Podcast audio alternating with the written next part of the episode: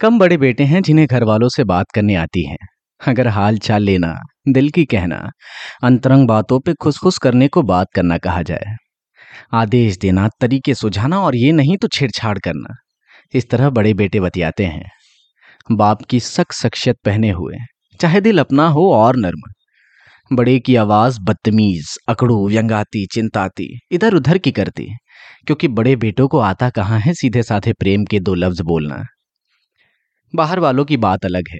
वहाँ राजनीतिक बहसें, कविता, शायरी, फ़िल्में और एक दूसरे से एक दूसरे का साझा चलता है।